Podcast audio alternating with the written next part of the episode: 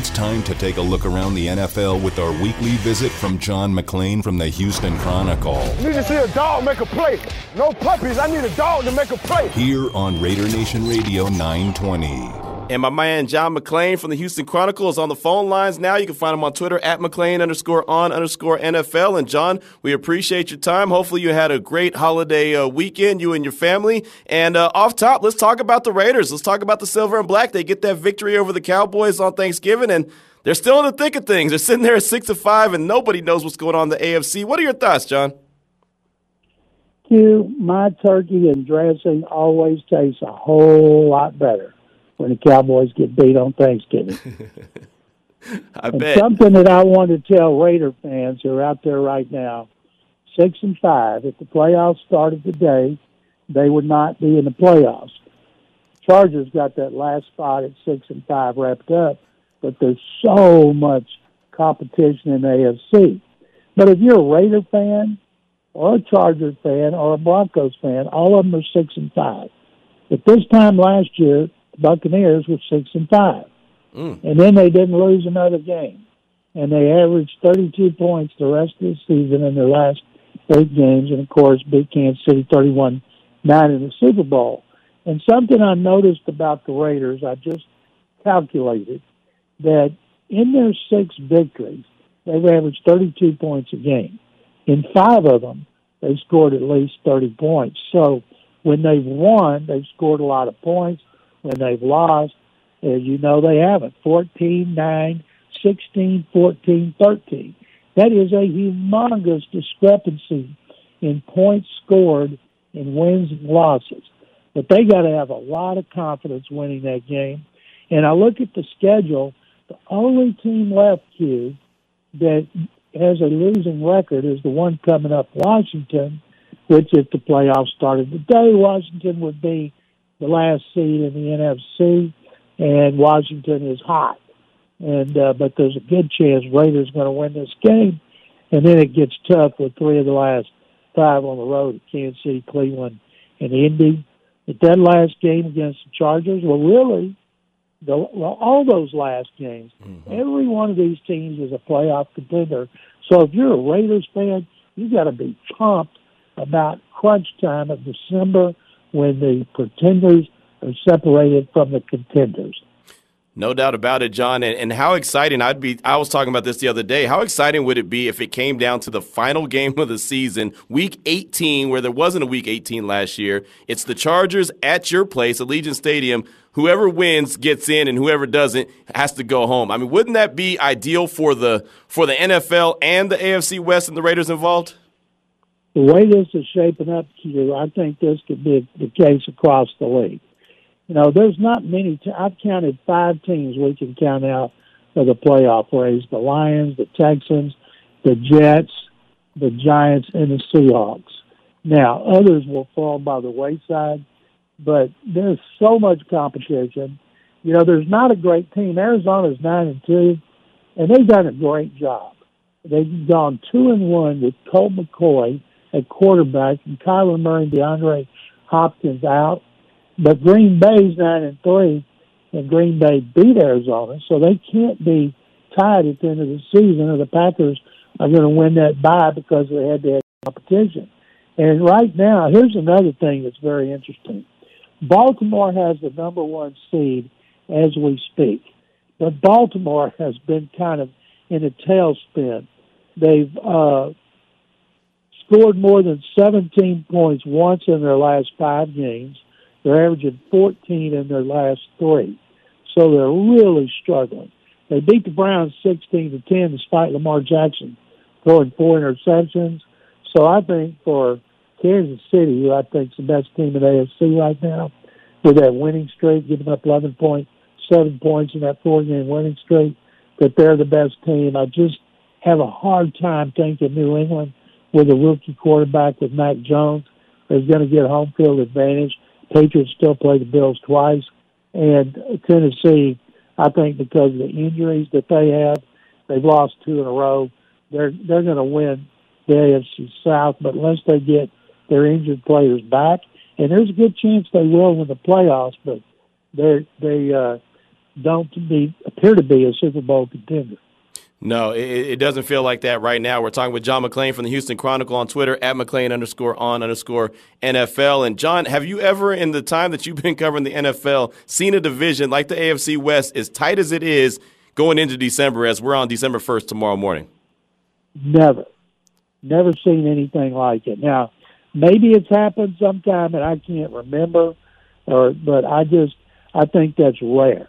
And I think what's going on now, the fact that they're all just one game behind the Chiefs, and they all play each other. Mm-hmm. It's not like they're through playing each other. That's what's going to make it even better. And I'm looking at the strength of the schedule. It's amazing. The toughest schedule in the leagues, Kansas City, uh, they're the teams that they've beaten. Strength of schedule is point five six eight. Chargers point five five two. Raiders point five two four, and somehow the Broncos are point four six seven.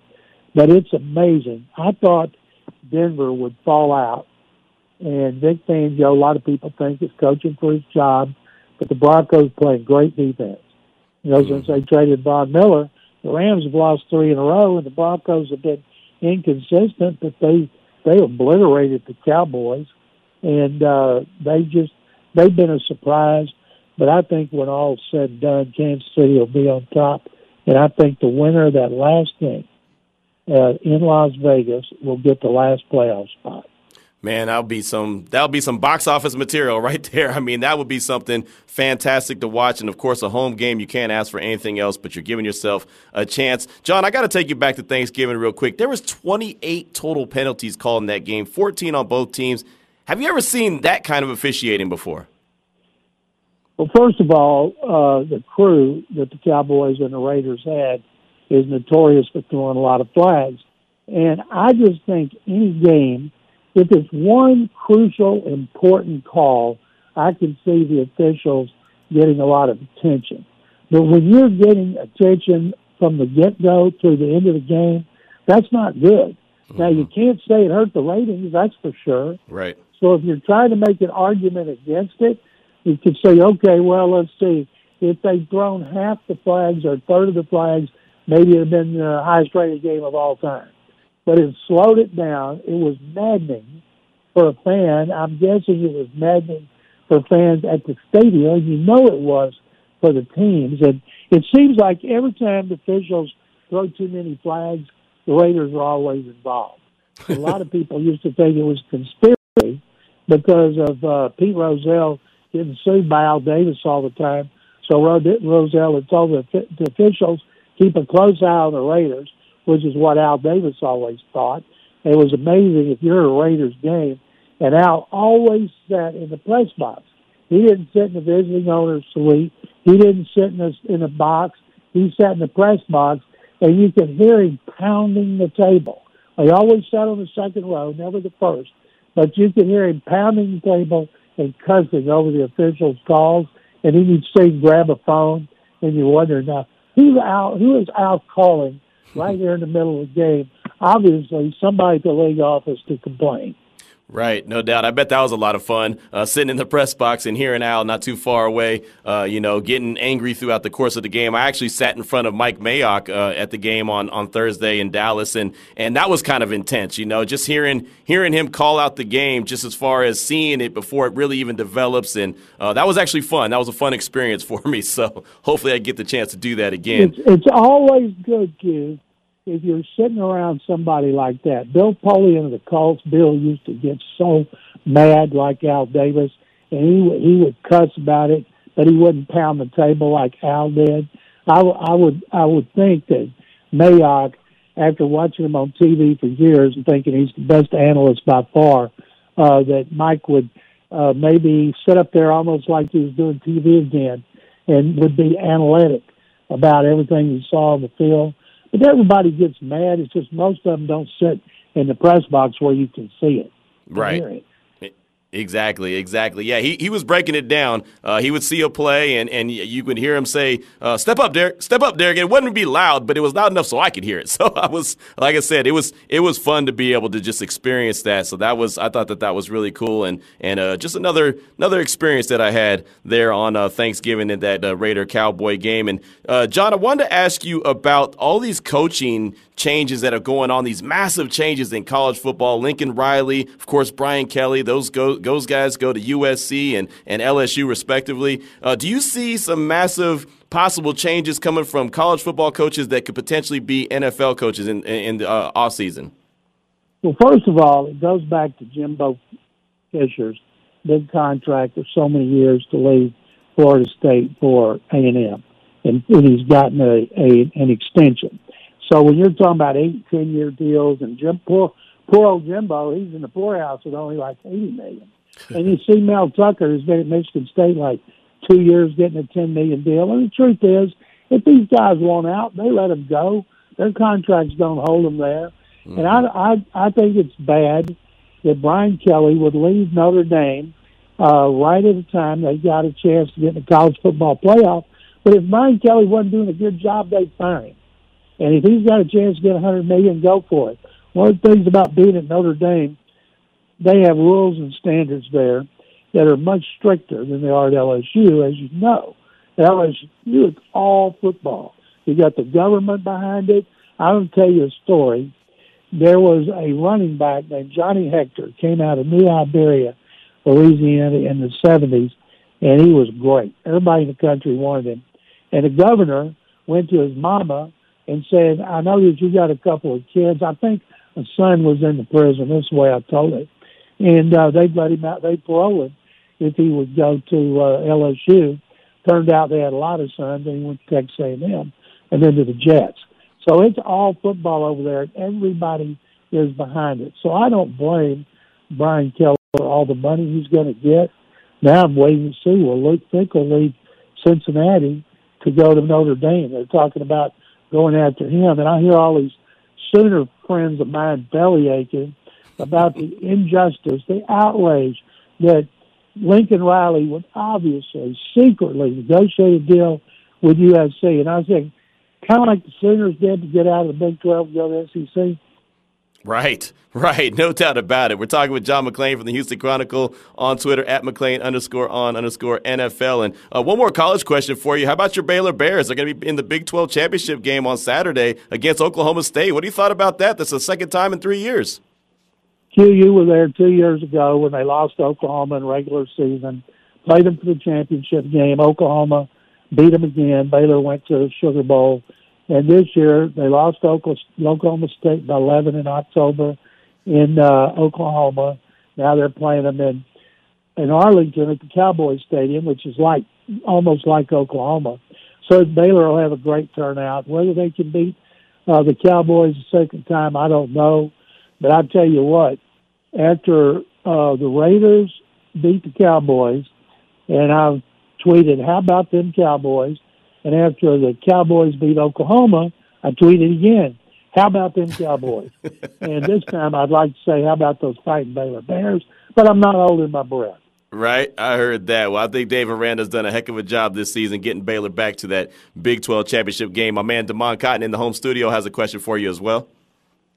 Yeah, John. David Culley, he benched uh, Justin Reid, and I just want to get your thoughts. What was that about? And could David Culley's job like maybe come up open – faster than we anticipated. Well, it would be grossly unfair if they fired David Culley after one year with the roster they stuck him with. I respect the heck out of Culley. He's one of the finest people I've ever known. He deserves at least a second year to see if they can show some improvement. And uh, uh, Justin Reid, who's one of their best players, he violated a team rule and they benched him for the game. And he'll be back this game. And from what I understand, it was in a meeting in which Culley was at the front of the room, and Reid got into it with Chris Conley, an offensive player. They started arguing about uh, strategy and play, and it escalated. Other players started getting into it, and so Culley met with. Told him he wasn't playing in that game, and and he'll be back for their next game against the Colts, and it won't make any difference because they're going to get obliterated. Right, absolutely. You know, Culley, he's well respected across the league. John, uh, what what's the feeling around? What's the vibe around kind of the locker room and the players when it comes to Culley, the head coach, in, in his first year? Well, we don't get in the locker room anymore, kid, because right. of COVID nineteen. But one of the things I watch is how the players treat a coach during games. And at the end of the Tennessee game two weeks ago, in which they beat the Titans, two hours from where Culley grew up, he played quarterback at Vanderbilt, and, the, and he had a lot of family and friends in the stands. And people knew how much it meant to him to win that game. And I was watching players go over him on the sideline, put the arm around him, and that kind of shows the affection they had for him. And afterward, when he came in, we asked immediately uh, uh, about him and what it meant to him. He wouldn't talk about it. All he wanted to do is talk about what it meant to the players and the, his assistants. And that's one reason he's well respected. But as far as being a head coach, it's hard to judge a head coach when your team is so bad. And people say, well, he makes mistakes during games. What coach doesn't? Right. Other than Bill Belichick, Andy Reid was called out for for a game management problem for years, and then he wins wins the Super Bowl with Patrick Mahomes. You don't hear about it anymore. Right. No, there's no doubt about that. And, and, I'll tell you right now, Raider Nation has called out, you know, Rich Bisaccia multiple times for, you know, time issues and lack of timeouts and maybe not challenge flags being thrown. And I mean, it's hard, John, when you got everything on you, that's hard to, to kind of be that, that manager, especially when you're the first time that you ever done it. So I think Rich is doing the best job he can, but I just realize it's tough, especially mid-season taking over like he did. That's why I would never call plays if I were the head coach. There's too much to worry about with game management – clock management, throwing the flag, decisions. You need somebody in the booth that you trust, that you can bounce things off of. And I'm amazed at coaches who can call plays and still make all those decisions. Right, absolutely. And John, before I let you go, I wanted to ask you. I know that your wife is a big uh, fan of the Washington football team. RG three, former Baylor Bear. You know, we all know him. We all love him as a as a dude. He's just a heck of a guy. Uh, he's got a book coming out as a tell-all, basically, about the Washington football team. Uh, anything that you're really intrigued to read in that book? Well, first of all, because it's RG3 and I have such great respect for him, I'll buy one uh, just for him. But based on everything we've heard about Washington and all the issues it's had off the field – I don't know what else he's going to tell us that we haven't heard. And if the team's bad, it's not going to be the same. But uh, I'm sure Dan Snyder, with everything he's had to put up with, just uh, uh, I, I'm sure he doesn't like it because it it will be from a player's perspective, mm-hmm. the player who was behind the scenes. I'll be interested to see what RG3 says about Mike and Kyle Shanahan. Right. Yes, yes. I, I really want to see that part of it because I, I didn't think that that was a great fit when, when they even drafted him number two overall. I just didn't know how he was going to fit with Mike Shanahan because he's just a different dude. You know, he's just a different type of, of cat. Yeah, but remember, the first year he was NFL Offensive Rookie yep. of the Year over Andrew Luck. Yep. And he had like 800 yards rushing, and they made the playoffs. And then he blew out his ankle, and he was never the same. And based on what they said about this book, there's going to be a lot of medical stuff in there, it's obvious he thinks they screwed it up. Right, ruined his career basically. So I'm interested to hear and see what it's all about when that book comes out next year. I believe in August is what he said. And speaking of the Washington football team, that's who's up next for the Raiders on Sunday. And I started the show off, John, saying that the Raiders themselves, just because everything that's gone on, uh, obviously with Gruden and the, the fact that he had to resign due to the emails, not saying that any of the emails were good, he got what he deserved, but I feel like the team should go into this game on Sunday with a little bit of you know a little edge to them, just because you know they were they weren't the ones under investigation. It was Washington, but yet the fallout happened with the Raiders. So I I think that they should go into this game with a little bit extra edge. Can you see that as, as something that's going to happen? Q, if the Las Vegas Raiders need an extra edge from the other than the fact they're six and five and have a chance to make the playoffs, something's wrong. I think that victory over the Cowboys in overtime should give them a lot of confidence after the three game losing streak and a chance to stick it to another NFC East team and move into the playoff closer to a playoff position. Chargers lose, then they move up. I think that's plenty of motivation. No, you, you're right. You're right about that. I just uh, I just kind of look back at that that whole debacle and the way it shook out and think, man, Yeah, you're one of those media people trying to it up controversy, just the way you didn't wait till all those. you know me too well, John. you, instead of Q, they were going to call you C for controversy. Tell Demond that yeah, controversy was your middle name. right. Pretty much. I try to tell him, but he's not trying to hear me all the time, John. But I try to tell him. Yeah, I'm sure. Q, I'm sure Demond's already learned, like your wife, you go in one ear and out the other. Demond, I'm not that bad, am I? Oh, no, I wouldn't say. all- Yeah, you kind of are. I'm gonna say. I love it. I love it. Well, John, what do you got coming out on Texas Sports Nation that folks should be on the lookout for? I wrote a column about the playoff race and went over everything in both conferences, who, what, when, where. This is a great time of year, crunch time of December. I can't wait. Good luck to the Raiders in that game against the Washington football team. Thank you so much, John. We appreciate you as always. Thank you, guys. See you. There he goes. John McClain from the Houston Chronicle, talking all things NFL. All right. All right. Controversy. My middle name, controversy. I don't really stir it up that much, do I, Demond?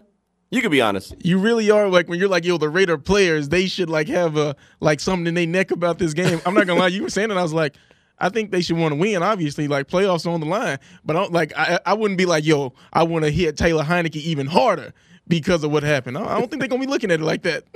No, I mean, you could be right. It doesn't have to be like that. I want to hit the guy extra harder, but just, I don't know, you should have a little extra edge to you. You don't ever use anything for motivation. What about when Michael Jordan said in, in The Last Dance, and I used, and, and I took that personal? We, we, nobody lives by that anymore? Just MJ? I think the problem with MJ is that you know what? I think I know the results were there, but it's just like this man's a psycho. Well, I mean, being a psycho is Just make- okay. just making up stories. This dude's got to be like, man, you the dude who told that story about MJ, huh? And he's like, I don't know what y'all talking about. But whatever it took, whatever it took to push him a little bit more, I mean, obviously it worked, right? it worked, but I don't know. Like just stepping off the bus, like yeah, they the reason. Like oh yeah, like you know, you um running back, you're the reason that our coach got fired. Fine, fine. You know, like you line like you lining up against the line, and like you know, like in a movie, it'd be like he's just grunting. It's like, what's wrong with this guy? just "Ugh. yeah, it's your fault. He's like, my fault for what? So maybe it'll give him that edge. I don't know, man. I like to have a chip on my shoulder at times, man. I, you know, I wear I wear it well, man. I That's mean, I'm what short. I, I, got the biggest chip on my shoulder. You know, I mean, exactly. I'm about to say I'm you should know all about that. With a chip on my shoulder. Right. You should know all about that. If anyone has a chip on the shoulder, it should be you. I know I carry it. I carry it all the time. Sometimes a little too much, but that's okay.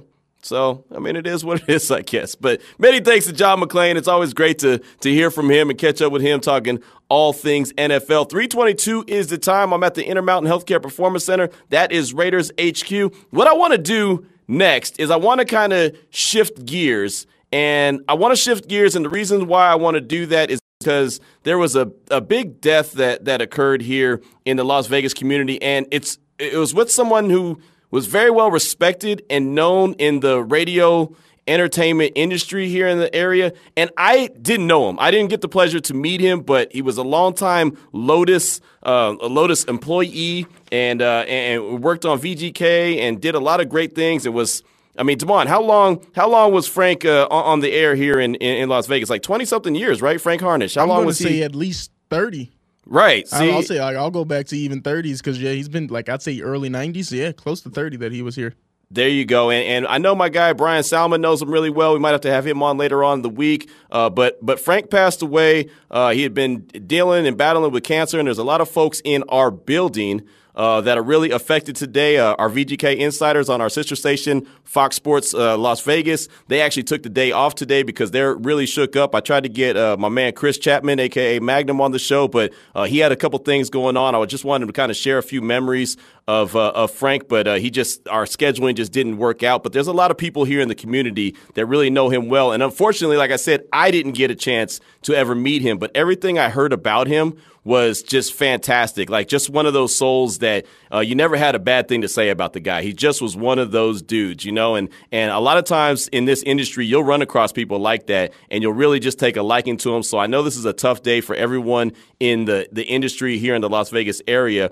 And again, it, it all goes back to cancer, you know. And so what I was thinking and we'll do this when we come back. Uh, today, also on ESPN, national ESPN, they're doing the the giving the giving day, the, the charity for the Jimmy V Foundation, and, and that has to do with cancer and cancer research and and everything that they're trying to do to help folks that are dealing and battling with cancer right now. And it made me think of my guy that I probably wouldn't be here if it wasn't for him, which is Stuart Scott, which is one of my one of my idols growing up, and I didn't even realize he was my idol. But he was one of those guys that I always left the uh, TV on. I always had it on Sports Center, and I'd fall asleep, and he'd be on, and he just he just had a little style, a little swagger about himself. And I'd wake up, and it'd still be on, you know, because it was always on repeat throughout the course of the night. So he had an acceptance speech that he did back in 2014, and I just want to play it. It's only about five minutes long, but I'll tell you when I was listening to it this morning, tying all this together, thinking about Frank without even knowing him, thinking about Stuart Scott, thinking about everyone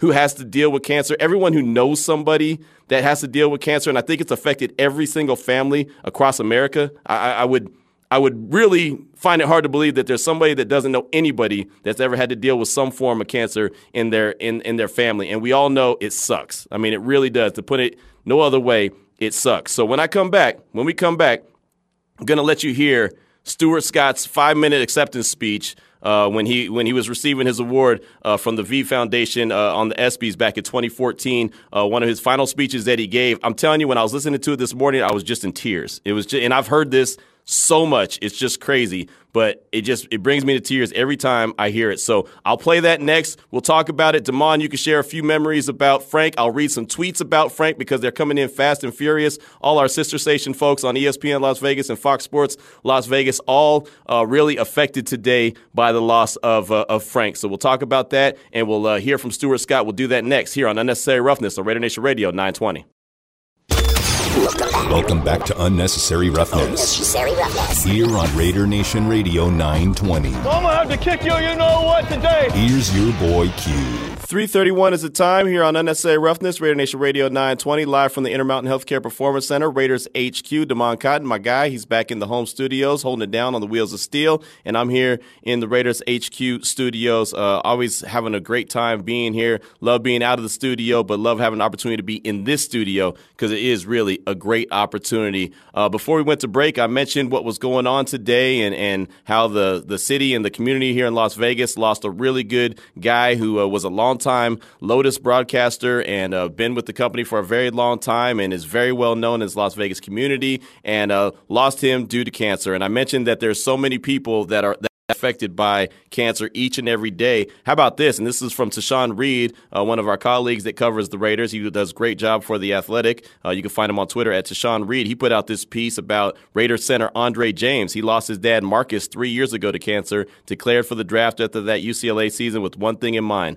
man, I just want to take care of my family. And he puts in this piece. He's done that with the Raiders. The memory of his dad pushes him to want more. Uh, so he writes about him in the Athletic. So I definitely encourage you to go check him out. Uh, some point this week, we're going to get someone on to talk about Ballpark Frank, Frank Harnish, who is the, the the man that I'm talking about. That I didn't get a pleasure to meet, but there's so many people that had so many memories, and the tweets and texts and everything are pouring in about Ballpark Frank. Uh, this one's from uh, Dave. He said, "Sadly, Las Vegas has lost a really good guy with the passing of Ballpark Frank Harnish. Uh, VGK Frank put up a great fight versus cancer, and he'll be missed by so many friends." Uh, this one's from Dan. Uh, Frank Harnish, as a kind-hearted as a man as you'll find, generous and welcoming. Sad to hear of his passing. I love Frank's interaction with fans on and off the air. Uh, during the post-game shows, some of my fondest VGK memories are those shared with him. Uh, this is actually from our sister station, ESPN Las Vegas.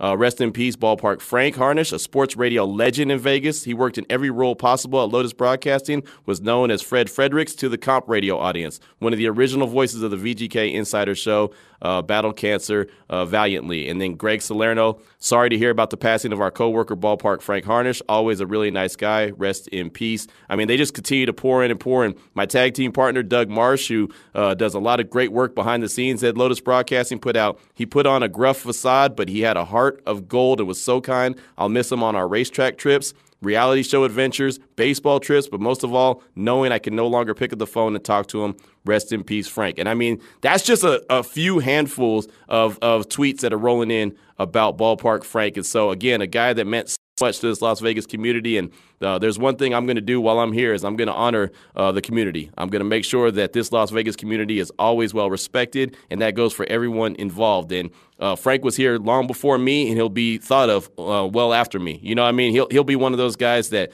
that has long lasting memories. And like I said, we'll have someone on uh, throughout the course of this week that will talk about Ballpark Frank, but with everything going on and with cancer and with uh, ESPN doing their fundraiser, their give uh, give a little bit uh, efforts today, their fundraising efforts that they've been doing all throughout the network today. And I know we're not ESPN national, but it made me think of a guy who was inspiration to me growing up before I even realized he was an inspiration to me. But Stuart Scott, people ask me all the time, Q, how'd you get involved? Well, Stuart Scott was a major reason. He was a guy that I looked at and said, hey, I could do what he's doing. Not necessarily as good as him, but I realized that he opened the door for someone who looked like me. And hopefully that I'm opening the door or I'm inspiring someone as well. If we're not inspiring someone to do better with themselves, then what are we doing? You know, and so he's always been an inspiration for me. And so when he passed after his long bout battle with cancer, it it, it hit me, man. It hit me to the core. But I'll never forget 2014, the Jimmy V Award acceptance speech from Stuart Scott. He was getting the award for perseverance for his courageous fight against cancer. And it's not very long. I'm not going to sit here and run 15, 16 minute speech, acceptance speech, but it's about five minutes. Here's Stuart Scott uh, for 2014. Just something that sometimes we just need to hear and, and, and remember. Every day I am reminded that our life's journey is really about the people who touch us. When I first heard that I was going to be honored with this reward, the very first thing that I did was I was speechless, briefly. I've presented this award before. I mean, I've watched in awe as Kay Yow and Eric LeGrand and all these other great people grace this stage. And although intellectually I get it, public figure, I have a public job, I'm battling cancer, hopefully I'm inspiring, at my gut level, I really didn't think that I belonged with those great people. But I listened to what Jim Valvano said 21 years ago. The most poignant seven words ever uttered in any speech anywhere. Don't give up. Don't ever give up. Those great people didn't. Coach Valvano didn't. So to be honored with this, I now have a responsibility to also not ever give up. I'm not special. I just listened to what the man said. I listened to all that he said, everything that he asked of us, and that's to build the V Foundation. And let me tell you, man, it works. I'm talking tangible benefits. You saw me in that clinical trial. Now, here's the thing about that Coach Valvano's words 21 years ago, helping me and thousands of people like me right now, direct benefits. That's why all of this, why we're here tonight, that's why it's so important. I also realized something else recently. You heard me kind of allude to it in the piece. I said, I'm not losing. I'm still here. I'm fighting. I'm not losing. But I got to amend that. When you die, that does not mean that you lose to cancer. You beat cancer by how you live, why you live, and in the manner in which you live.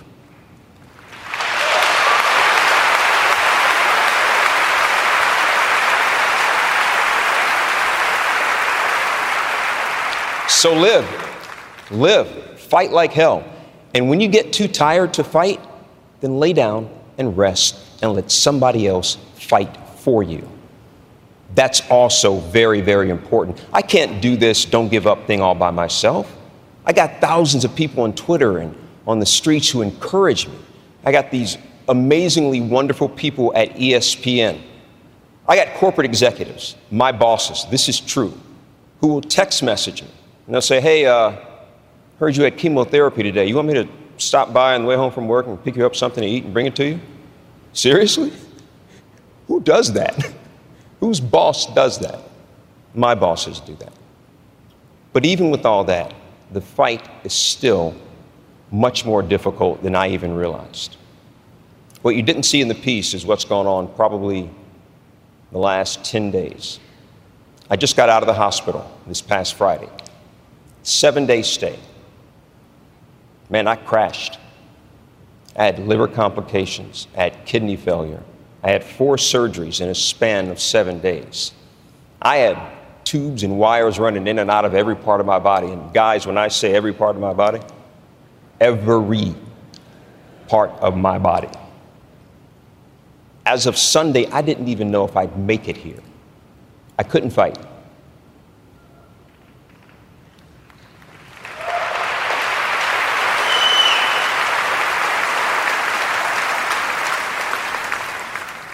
But doctors and nurses could. The people that I love, my friends and family, they could fight. My girlfriend, who slept on a very uncomfortable hospital cot by my side every night, she could fight. The people that I love did last week what they always do they visited, they talked to me, they listened to me, they sat silent sometimes, they loved me. And that's another one of the components of the V Foundation. This whole fight, this journey thing is not a solo venture. This is something that requires support. I called my big sister Susan a few days ago. Why? I needed to cry. It was that simple. And I know that I can call her. I can call my other sister Cynthia, my brother Stephen, my mom and dad, and I can just cry. And those things are very important. I have one more necessity. Yeah, it's really two. Two very vibrant, intelligent, beautiful young ladies. The best thing I have ever done, the best thing I will ever do, is be a dad to Taylor and Sydney. It's true.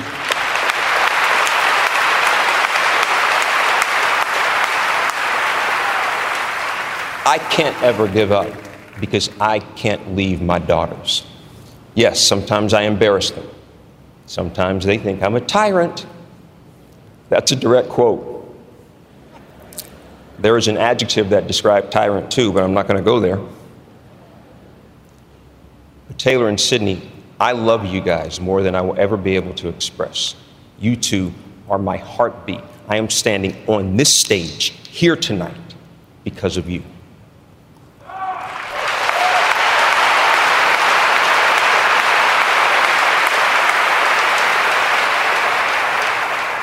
My oldest daughter, Taylor, I wanted her to be here, but college sophomore, summer school, second semester, starting this week. Baby girl, I love you, but you go do you. You go do that.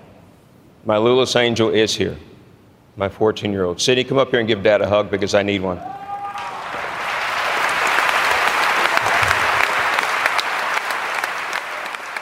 So there it is right there. That was Stuart Scott from back in 2014, Jimmy V Award acceptance speech uh, award for perseverance, and I just think that it was good to hear that. I mean, everyone has been affected by cancer in some some way, some some form somehow even listening to that i definitely got my mom's emotions. Even listening to that i'm like emotional right now. I'm sitting in the studio at raiders hq like fighting tears back just listening to that because it's so real and that could apply to everyone. So just wanted to, to play that. Wanted anyone to who's dealing with that could be dealing with it right now or maybe uh, recently lost someone or lost someone that they really you know was really close to them due to cancer man. Just you know like frank you know frank didn't lose. He just you know, he he he lived his life as long as he could and, and, and lived it the best way he could while dealing with cancer. So he didn't lose the, the fight. He fought it, he fought it, and he got tired. He laid down and is going to let someone else fight the fight moving forward. So um, rest in peace to Frank Harnish. Ballpark Frank, again, didn't know him, but I know so many people here in the community did, and just wanted to give him that honor because, well, at the very least, he deserved that. So uh, that's that's that's what I got from that. Again, I keep seeing a bunch of tweets rolling in about him. Uh, man, you could probably do hashtag RIP Ballpark on uh, Twitter and see all the, the just the all the love and, and honoring going out to Ballpark Frank. So, uh, like I said, I definitely wanted to go ahead and pass that along. 343 is the time. Take a quick break, come back, close out the show. This is Unnecessary Roughness on Raider Nation Radio 920. Yo, what's up? What's up, Raider Nation? It's your homie Too Short, and you're listening to Raider Nation Radio 920, baby. 347 is the time. Intermountain Healthcare Performance Center is where we're at. It's Unnecessary Roughness, Raider Nation Radio 920. Got a few minutes left in today's show before we pass the sticks on to Vinny Bonsignore and Lincoln Kennedy in the huddles coming up next, 4 to 6 p.m. Guarantee it's going to be a fantastic show. Definitely want you to stick around for that.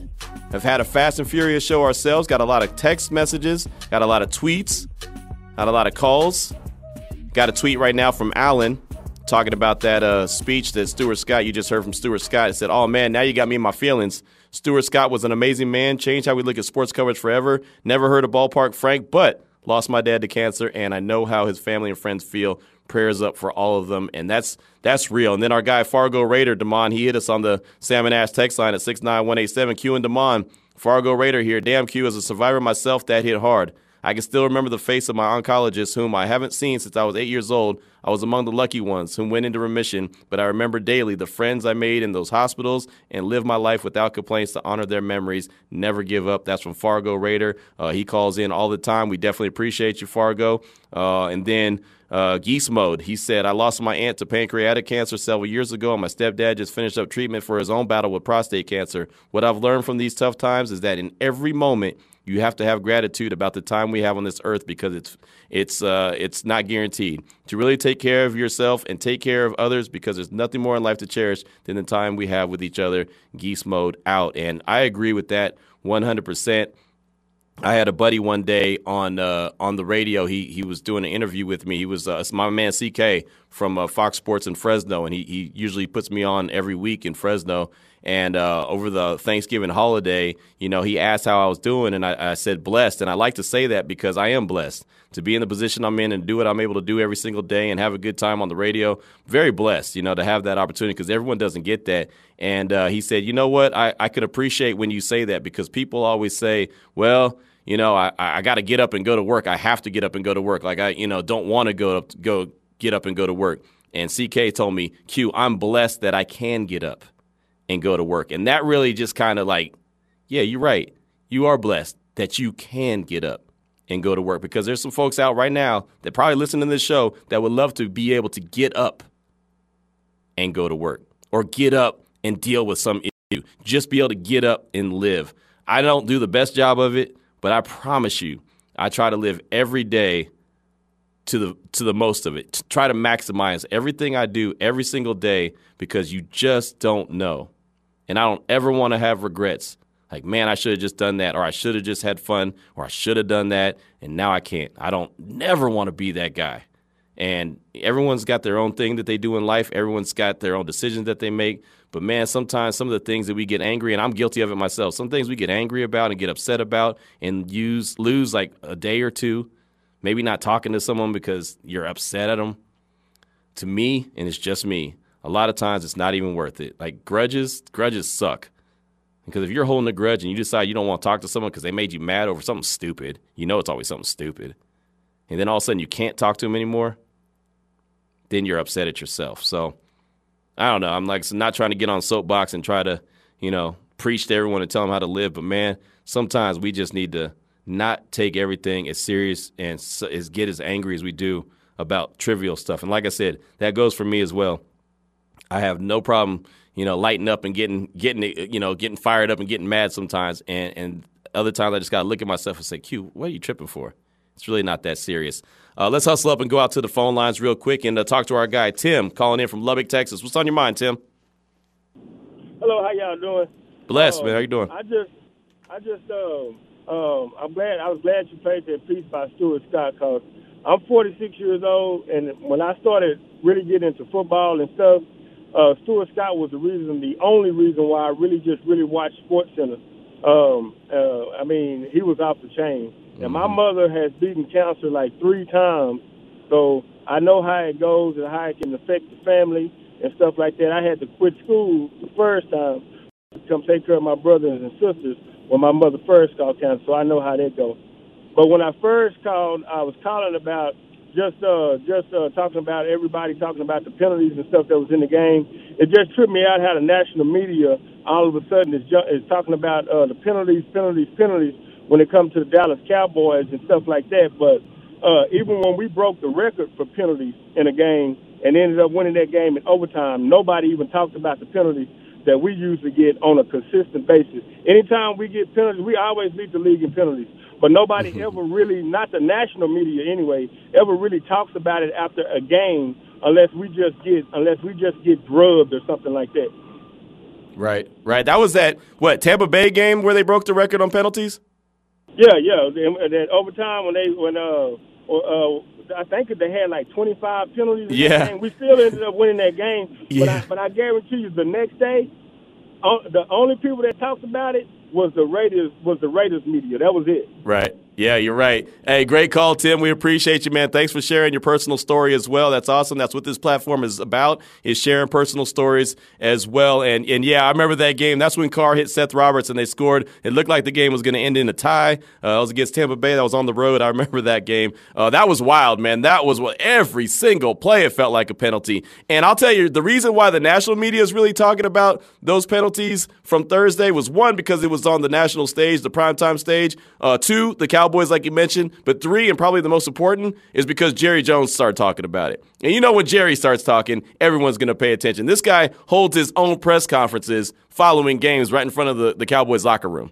I- I've been a part of that scrum before, and it's like you go and get the when when it wasn't COVID, we'd go into the locker room and we get the players. But your instructions, my instruction from my boss was always, okay, when you get down to the locker room, get as much audio from Jerry. Try to get in close because you know there's going to be so many people there. Get as much audio from Jerry, and then go in and get some people that are are relevant to you know to the local area when you go into the locker room. Like that was our instructions. Go get Jerry first, and then make sure you get other players. I mean, it's just it's hilarious because that dude will hold hold his own pro- press conference uh, before before they actually open up the locker room right after each and every game. So when he starts talking about it, please believe everybody is talking about it. So good stuff, Tim. Thank you again for that call. Appreciate you. Thank everyone for all the texts and the tweets that that we received. Got a lot of really good stuff uh, on today's show.